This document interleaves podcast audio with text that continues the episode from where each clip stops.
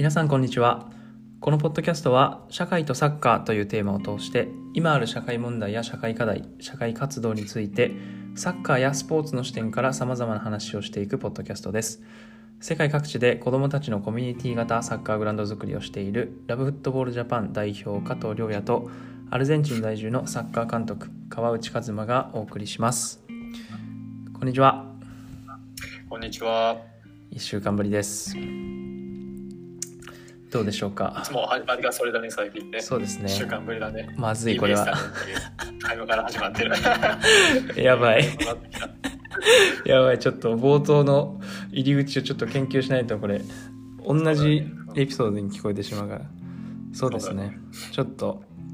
あの先週はあれですね。えーグレープパークコートの小林さんをお呼びして、えー今現在進行形で行われているグラウンド作りについていろいろと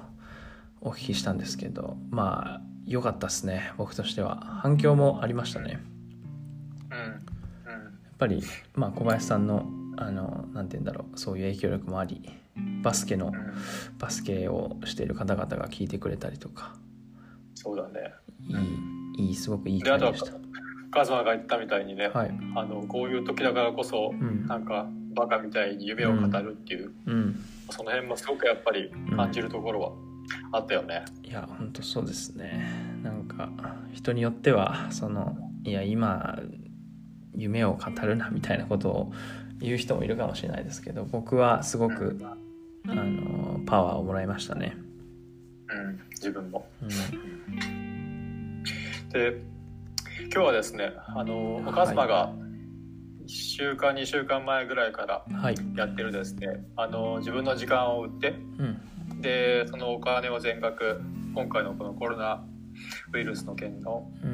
活動に今寄付をするということをしていてですね、うん。まあ、その件についてあの自分も興味があって聞いていきたいなと思ってます。で自分がその子に興味あるっていうのがあの今やっぱ個人的にすごく感じてることっていうのが、うん。まあ、その人のつながりっていうところうんをなんか最近やっぱ意識するようになってきてうん。でカズマが今やってるその1対1でうん。話すっていうすごく、まあ、原始的なうん。ところになんか回帰するというかうん。そこに対する活動が、まあ、カズマだからっていうのもあるんだろうけど、うん。やっぱり世間的にまあ評価されているというかそれなりに人が興味持って参加してるっていう様子を見てて、まうん。あ、すごく興味が湧いてきて。うんなんでちょっとそのあたり今日深掘りしていきたいなというふうに思ってます。そうですね。でなんかまあ最初に聞きたいなと思ったのは、はい。そもそもこれを始めようと思った、うん。あのーまあ、背景であるとかそのカズマの課題意識っていうのがどういうところにあって、まあ、これをやろうと思ったのかなっていうのを聞きたいな。うんそうですね。まあなんか最初は極めて個人的な動機から始まったところはあってこうなんかまあ僕の場合は今すごくあの一人でというか外国に住んでで来てからずっと、まあ、外出禁止のような形で、まあ、なかなかその精神をこう安定させるのが難しかった時期があってですねなるほど。柄にもなくでなんかそういうことをそういう時期をずっと過ごしている中でこうい今までの自分がこうアルゼンチンに来た時のこととかもしくは今の状況とか将来のこととかあのっていうのをこう考えるようになった時になんかいろいろお気に入っているなっていうことに気づいたんですよね僕自身が。そのうん結局僕は今年始まる前とかいろんな人に今年はもう僕はううまくいくよと。あのなんだろう、うん、今まで築き上げてきたものがちゃんとこの成果として現れていてでいよいよ最後の1年になってで今年はお金も苦労しないし、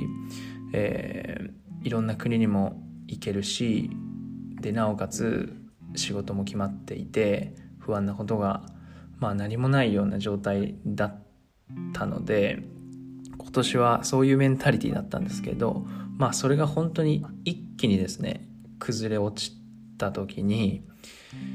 結局自分の中で予定調和なことしかやってないんじゃないのかなっていうことをすごく考えてですねだったらこう何かあの自分が予想つかないことをやってみようっていうことを思い立ってですね始めたっていうのが一番最初のきっかけで、なるほどね。うん、で今回もその初めてのことなんで、えーどういう現象が起きるのか僕ちょっと正直分かんなかったんですよ。もしかしたらうんこうなんか批判というかまあうん自分の中でもその偽善というかそういうことを感じられてしまうんじゃないのかなっていう懸念もあったし、えーもしかしたら全く応募が来ないんじゃないかとかっていう懸念も当然あった中で まあやっぱり始めてみて、えー自分が予想してなかったことがたくさん起きているのでその辺はすごく、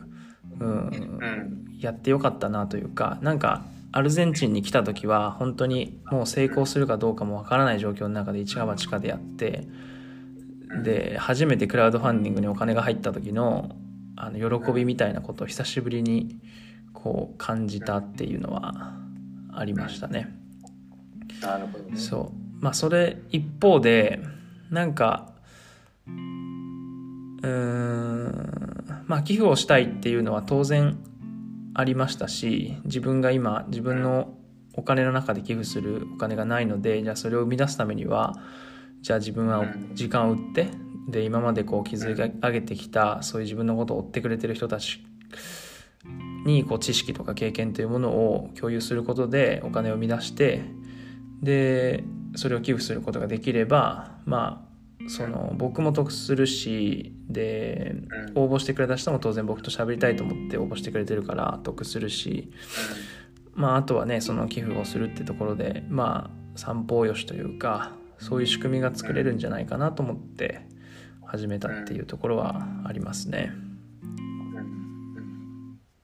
なんかその辺の外に対する課題意識っていうのはどういうところにあったり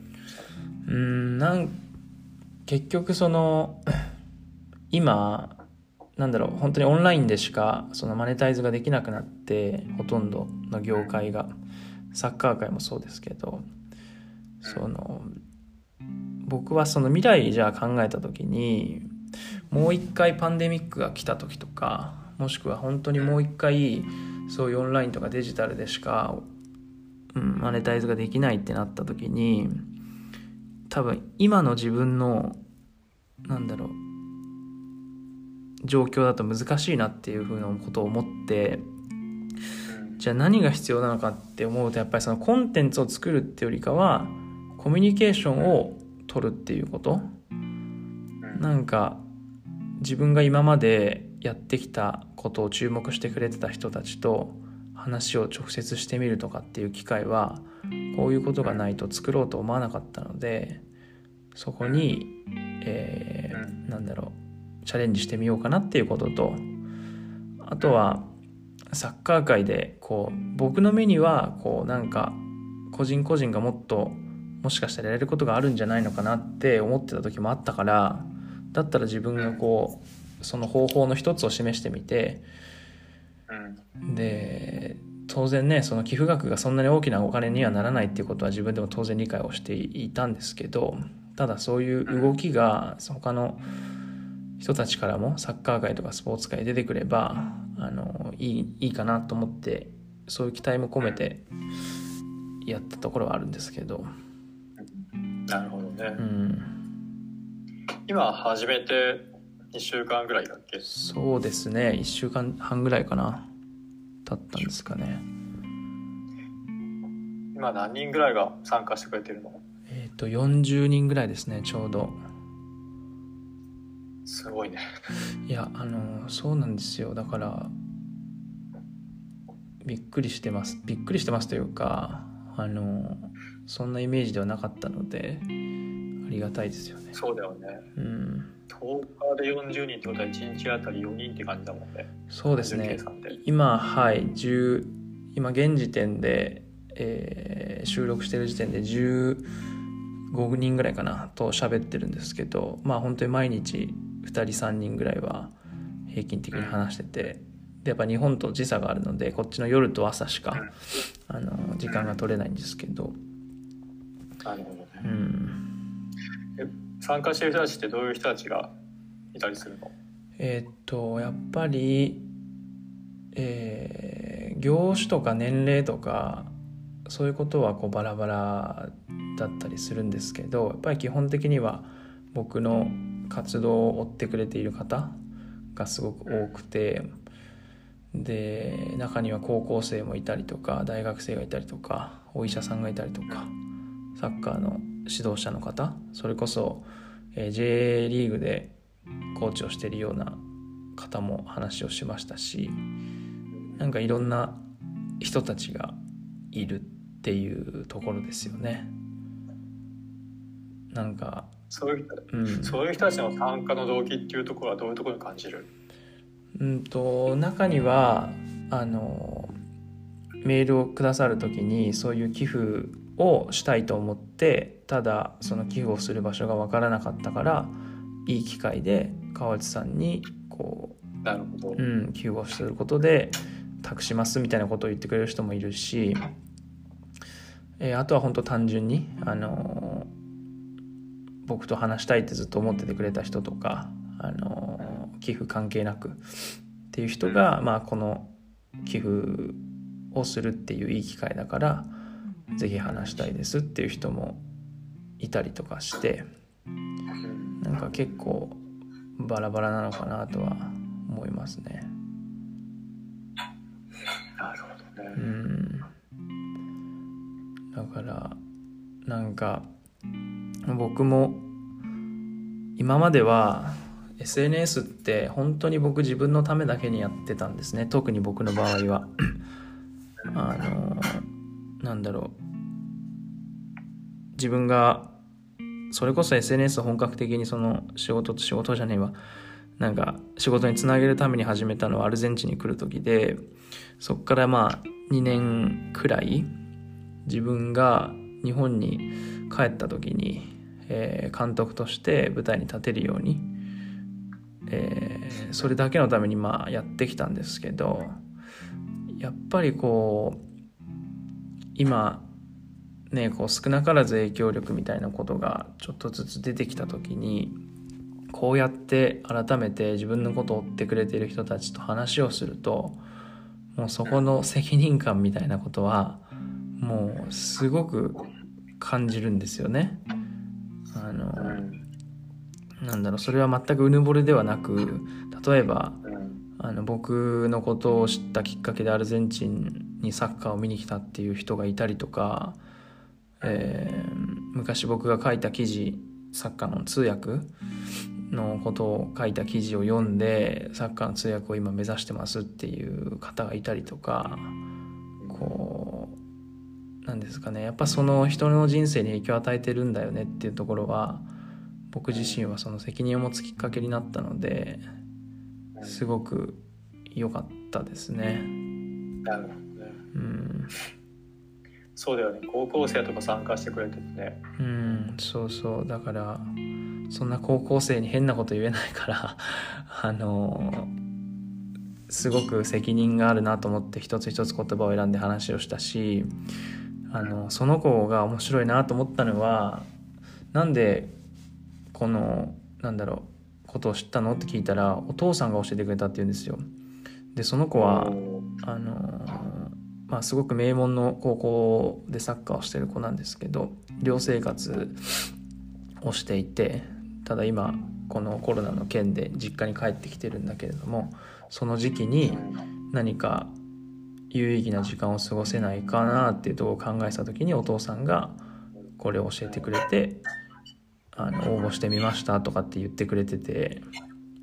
すごい時代じゃないですか。なんか僕らの時はお父さんが SNS でなんか情報を拾ってきて息子に話すみたいなことってまあなかったわけじゃないですか当然。ないね。そう。んだからそういうもう時代が来てるんだなっていうのはなんか思いましたね。そうやって高校生とかね、うん。あのもちろん年上の方もいるわけだよね。うんうんほん。で話すテーマも基本的にはもしかしたらサッカーとか、うんまあ、そういった軸はあるのかもしれないけれど、うん。基本的には違う中で、まあ、カズマが話するときにさ、なんか気をつけてることとか、なんか大切にしてるようなことってあったりするの？うんとまあ細かいところを言うといろいろあると思うんですけどただやっぱり一番気をつけてるのは、まあ、僕その時間をすごく大切にしているっていうのもあるし時間をもったいないことに使いたくないっていうことがあるのでその当然その参加してくれて僕と話したいと思って話をしてくれた人がちゃんと終わる時に1時間なり30分なり使ってよかったなって思ってもらえるようには最大限の注意を払っていてまあそのために最初にその時間をちゃんと確認して30分だったら結構詰め詰めなんですよね。あの向こうに聞きたいこととかすごいあった場合は。なのですごく早口で話をしたりとかそういう確認をしてやっているのとあとはやっぱり人によってはもう緊張してる人がすごく緊張してるのが見える人もすごくいるしあのそ逆。れカズマのせいだよね。ツイッターのカズマが尖ってるから。いや絶対そうなんですよ。だからね。最初に満面の笑みを見せてですね私はうん。私はそんなことないんですっていうことを伝えなきゃいけないんですけど。そうそうそう。なんかそうなんですよ。だからそれすごい緊張してまあ年下ですけどねもちろん主に。あの緊張してる人とかいてそういう人とは最初にこうアイスブレイクをしてあの話をし始めるとか。あとはやっぱ意外とその雑談がこう苦手な人っているじゃないですか。この話題をこう持ってこれないみたいな。で向こうも質問は事項あるんだけど今これ違うよなみたいな多分あって。そういう時にこううまく間を作んないように話をするのとかはまあ注意してるしで僕としてはそれってすごくいいあの訓練になるというか僕の職業柄はい人と話すのは得意じゃなきゃいけないのでそういう点でもなんか良かったですね。うんうんうんそうなんだよねうんツイッターのカズマもカズマだけど 本当のカズマはもっと優しいんだよってことを俺は伝えたいあの、あれですわ。落差マーケティングですわ、これ。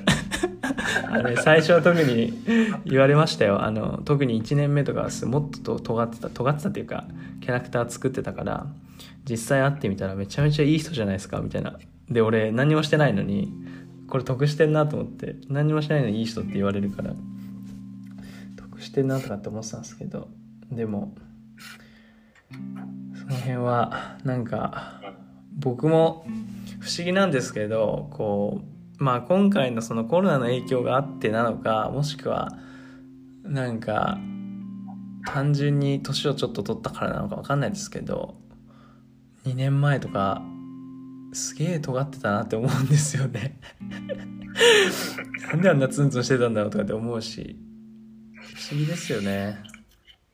時間の経過というものは。そうだよね。うん。でどう実際にやってみて？なんか、うん。カズマなりの新しい発見とかうん。気づきとかって他にあったりする？そうですね。やっぱり僕がすごく考えたのはうんえっとまだ寄付先が決まっていないんですけれどもその最初にやる時にその信用度としてちゃんとここに寄付をしますとか誰々に寄付をしますってことをこう示した方がいいのかなとは思っていたんですけどただそれもこう時間があまりなかったからっていうのもありだったらこう決めずにあの集まった金額によって決めていこうっていうふうに決めてあの進めてきたんですけどやっぱりそれを考えていると少なからずまたプラスして自己嫌悪みたいなのがやってくるんですよね。それは何かっていうとなんだろうやっぱりその例えば自分でうん一人でじゃあ個人として寄付をしましょうってなった時に例えばじゃあ1万円これなんかお金の数字の話になっちゃうんですけど1万円寄付するってなった時になんかそんなに何も感じないのかなとは思うんですけどこうこういうプロジェクトを立ち上げてみてでいろんな人を巻き込んで、えー、やってみた時にそこの金額ですよね。その10万円が例えばまあおそらく10万円とか15万円とかの範囲に収まると思うんですけどそれを誰に寄付すればもしくはどこに寄付すればそのお金がありがとう助かったよっていうふうになるのかっていうのがこう葛藤みたいのが出てきてでそれって多分僕だけなのかもしれないですけどいろんなこうなんだろうなあの今だったら寄付のサイトとかクラウドファンディングとかいろんなものがこうプロジェクトが立ち上がってると思うんですけどやっぱりそういうのを見ると結構な金額が集まっているわけじゃないですか。そうだね、うん、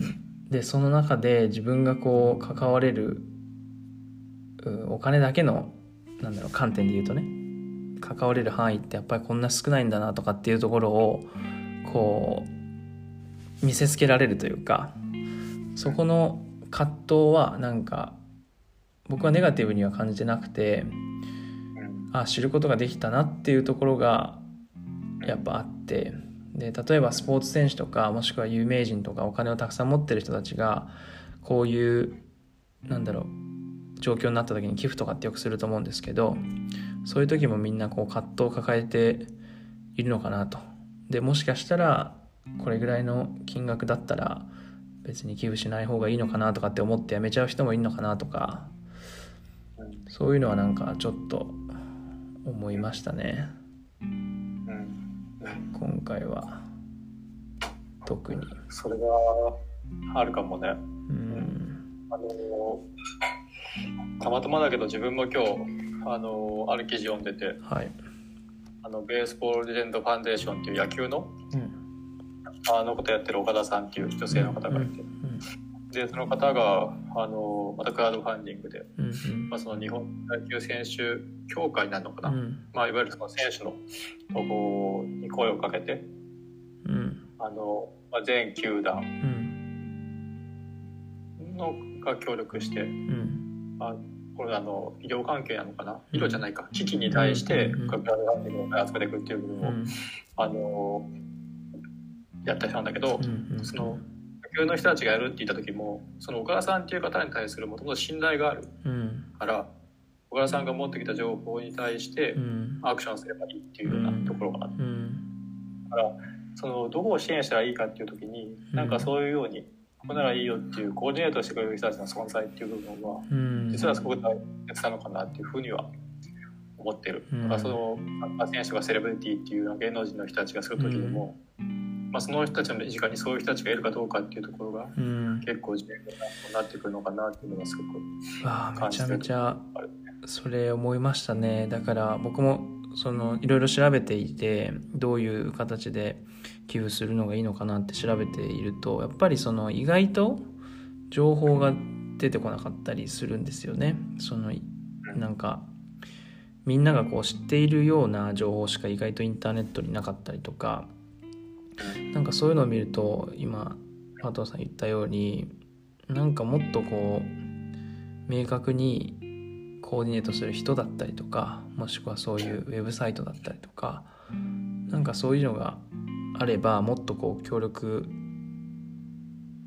して協力したいっていう人は増えんじゃないかなとか思っててなんか例えばニュースとか今回のニュースとかでまあ僕はその日本にいる外国人、まあ、特に、うん、その子供と、えー、ご両親が日本でこのなんだろう特に、えー、金銭的に自由ではない状態で日本に住んでいた人たちが今コロナでどうなってるのかなっていうのは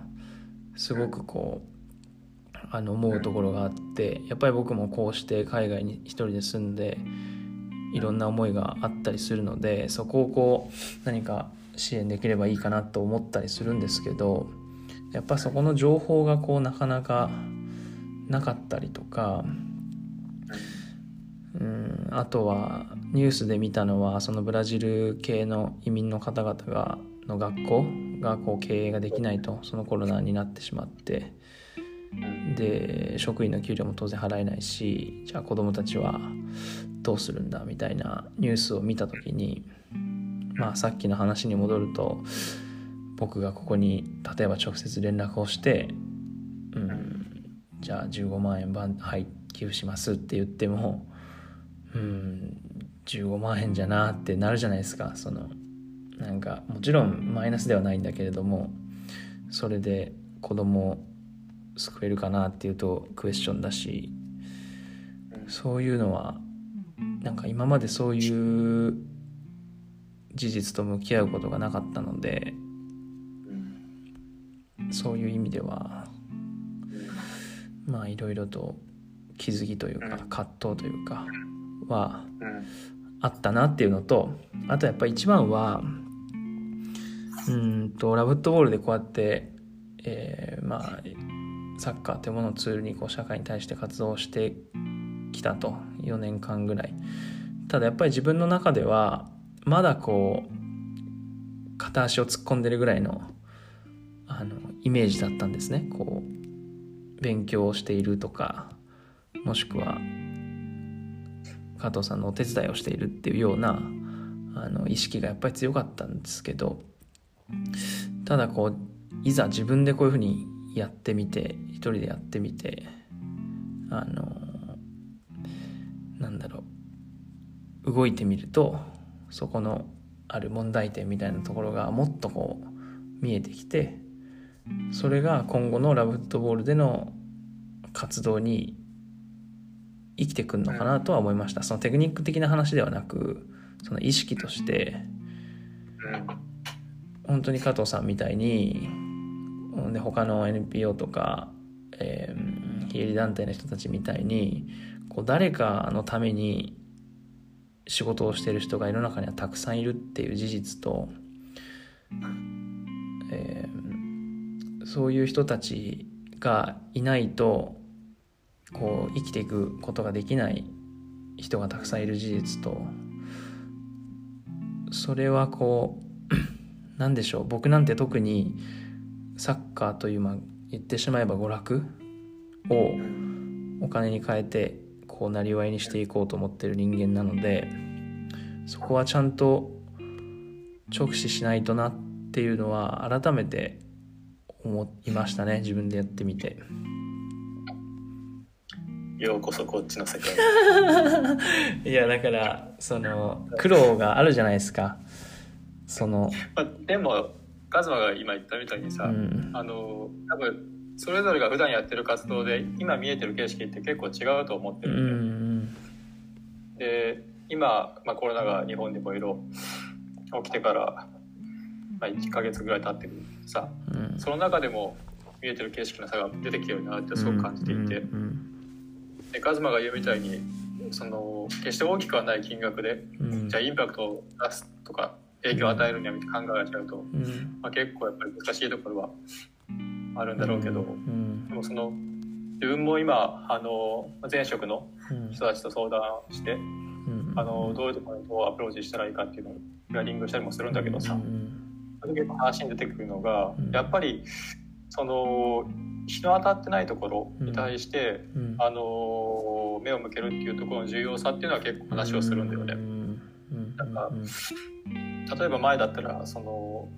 学童の支援のところ、うん、今で言うとやっぱその医療関係とかがさもちろんあの最優先事項になっていくじゃん。か。うん、でもその裏側ではやっぱりその学童で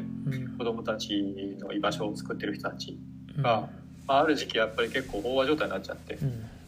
仕事もしんどくなってしまって、うん、で世間からも見られてるかどうか分からない、でもそうやって誰か一人でも応援してくれてる人たちがいるっていうこと自体が、うん、まあ、その学校で働いてる人たちのその仕事の誇りになったりというか、うん、誰か自分たちのことを見てくれてるんだっていうところが、まあ、すごい嬉しかったり自分がやってる仕事に対するその価値というか、もう感じられるようになるっていう部分があるかなって聞いて、ああまさにその通りだなと思ったので、ね。そうだからそのそう金額のもちろんねあの大きさっていうのはあるんだろうけど、うんうんうん、やっぱり、うん、今だからこそ、うん、ちゃんと自分たちはあなたの活動を見てます応援してますっていうようなことが言えるんだろうなと思うし、そうですよね。なんかそういうのはいろいろ考えましたね。でねやっぱりその今あのいろんなアスリートの人たち含めてさ、はい、あのインスタライブとかやってさ、うんうん、あの元気与えたりとかしてくれて、うんうん、自分ができてる中でさあのスポーツの力とかサッカーの力ってそういうエンタメのところが大きいのは当然あるんだけどさ、うん、あの誰一人としてそのなんだろうメンタリングの専門家とかではなかったりするわけじゃん。か。うんだから聞いたりしてる人たちが参加してくれた人たちが悩み抱えていても、うん、決してその場でやっぱ解決していけることっていうのは、うん、あの短期的にはあっても長期的には難しい部分はあるのかなと、それぞれの置かれた状況が違うからね、だからそういうふうにすっごく突き詰めて考えていくとやっぱりエンタメっていう入り口に使いながらも、大事なこととしての出口をどこにどう用意したかっていうところ、だから話を聞いてくれた人に対して聞いてくれた人たちをじゃあどこにつなげるかっていうことを、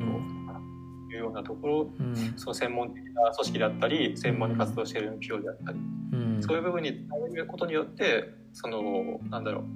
本来的なスポーツの力っていうのをもっと生かしていくんじゃないかなと思ったりもするんだよね。確かにね。そうですよね。なんかだからやっぱりそのスポーツっていうのがその孤立してはいけないんだよねっていうその社会の中で。それはこう改めて感じたし例えばそういう時にスポーツ選手が自分でこう何かをしたいんだけどわからないとかもしくは本当に役に立ててるのかわからないみたいな時に専門家にこう相談できるねあの機会があるのかって言われたらわからないしそういうのがこう普段からあのつながっているとこういう危機的な状況に陥った時に、まあ、スムーズにあの動き出せるのかなっていうのはやっぱ思いましたね。あるよね。うん、なのでなんかそういうこう課題感みたいなところが表面に出てきたんでそこはこれを乗り越えて終わりではなくてまたそのプラスアルファで今までの状況に戻りたいっていうのはもちろんそうだけど戻った後に将来とかもしくは近未来でそういうまたね日本の場合は震災も当然あるし自然災害もあるしそういう危機的な状況になった時にどうスピード感を持ってアクションできるのかみたいなところはこうこれをきっかけに考えていきたいですよね。うん、前1週間前ぐらいにラブフットボールとして出したこれからの社会におけるサッカーっていうので、はい。まあ、小学生が書いてくれたところがまさかそこにあって、うん、うん、今後はこういうことが起きた時にすぐにでも対応できるような準備をしといてくださいって言ってて、まさにその、まあ、その通りなんだろうなっていうふうには思った。本当にその通りですね。できないことはあるんだけど、うんそういう時のために準備ってしておくもんなんだろうなっていうのがやっぱりあるだろう、うん、うん、そうっすね。だからやっぱ一つ分かったこととしては日本っていうのはこう日本人の特徴としては安定感を作ることはできるんだけどただ何かこう危機的な状況になった時に、うん、動きが遅いっていうこう決断ができないとかそういうのはやっぱり僕らの特徴としてもしかしたらあんのかなとかって思ったしそこはこうなんだろうこういう世界で同じことが世界で全く同じ問題が一気に起きるっていうのって今まで多分なかったと思うんですけどそういうこう世界のいろんな人たちのアクションとかもしくは言動とかっていうのをこう一気に観察できてでそれを自分たちと比べられたっていうのもまたいい機会だったかなとは思いますよね。そうだね。うん。まあ、その中でもこういった非営利活動の部分ってあの今回でもアメリカとヨーロッパと日本の中でも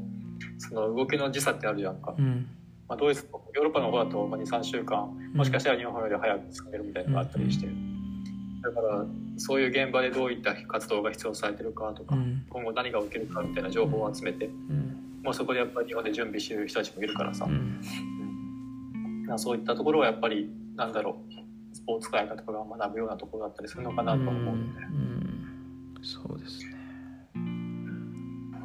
じゃあちょっとそっか。カズマその時間売って喋る企画はまだやっていくの、はい、えっ、ー、ともう少しですねぼちぼちこういい時期時間というかもしくは人数になってきたなと思うのでまあ50人で打ち切るのかもしくは時間で打ち切るのかちょっとまだ考え中ですけどぼちぼち終わらせてあの今回ここでいろいろ本当に勉強になってまあ本当に1ミリも後悔はしてなくてやったことに関して。なのでそれを生かして今後また進めればいいかなとは思ってますね。すごいよね。いや本当すごいと思う。いやいやでもそんなすごくはないんですけどでも本当に良かったですねやってみて。新しい領域に行けた気がします。いやもし自分がやったら本当に40人も来ないと思う2人とか3人とか、うん、僕もそうだ。ね僕もそう思ってました。だからありがたいです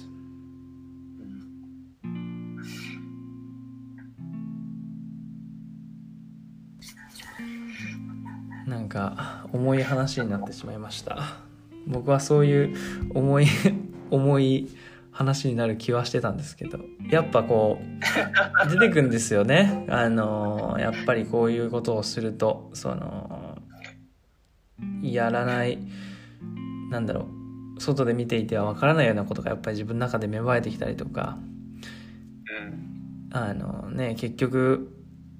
なんだろう僕もこう勉強してる中で良かれと思ってやってることが実は良くないことなんだなとかっていうのあるじゃないですか。そのそういうこういう社会活動の中で。それこそこう物資を提供したいっていうことが本当はもしかしたら長期的に見たら良くないことなんじゃないかとかっていうこうなんだろう問題もある中でじゃあ自分がこれやってることってもしかしたら良くないことなんじゃないのとかって思うことも当然あったりえー、その寄付をね奨学することによってもしかしたら何か良くない現象も起きてしまうんじゃないのとかっていうのをこうやっぱり感じるんですよね。でそれをこう想像することはできるんだけどただいざこう自分にこう体験として降りかかってくるとやっぱりそこからいろいろ波及していろんな思いが出てきたりするのでそれはまあ僕の成長としてあのちゃんと大事にしていければいいかなと思いました。そうだね、うん、自分は締めに入りたいけど前カズマが言ってたのかな、はい、こういう時期だからこそ、うん、やっぱり新しいことにあの挑戦していくとか、試してみるっていうところができると思うから、うん、まさにその通りだなと思うからね。うん、なんか答えは分からないけどどっちの方向行ったら間違ってるかどっちの方向行か合ってるか、なんとなく方向性は分かったりするからさ、うん、なんかそういったものを頼りにね新しいものっていうのを、うん、動き出していくことを自分たちもするのも大切だろうし、うん、誰かがそうやった場合に、まあ、それが間違ってない限りは、それをやっぱその意思を応援して、うん、その人が頑張り続けられるような自分らがセーフティーネットの受け皿になっていくっていうのは、今すごく大切かなとか。思いました。まとめちゃった。いやでも本当その通りです。なんかやっぱり全然あのまとめてもらったとこ申し訳ないんですけど 話展開ちょっとだけするとそのなんかやっぱやってることあのいいですよねとか素晴らしいと思いますとかって言ってもらえるとやっぱ励みになりますね。あのどう考えても僕も言ってくれる人が何人かいたんですけどもうそれだけで救われる感じがするんでやっぱりこうね、応援し合えるような社会になったらいいなって思いました。そうだよね。はそういうおじさんになってきます。本当ですね。僕もそういうおじさんになりたい。じゃあ今日はそんなところで、はい、そうですね。お開きにしますか。かしこまりました。また次回はどうですかね。僕らでまた話すことになると思うんですけど。もう少しあの本来僕らが話したいと思っていたこととかにあのもう一度立ち,、立ち返ってですねこういろいろと気づきを与えられるような話ができればいいかなと思ってます。はい。ぜひ一緒に。次回は真正面から、はい、今このコロナっていう社会課題を含めて、うん、そのスポットを使った NGO、NPO がどういった活動かっていうところを、うん、学級であの話をしていきたいなと思います。はい、楽しみに。はい、楽しみにしてます。では、ありがとうございました。ありがとうございました。はい。また次回、さようなら。はい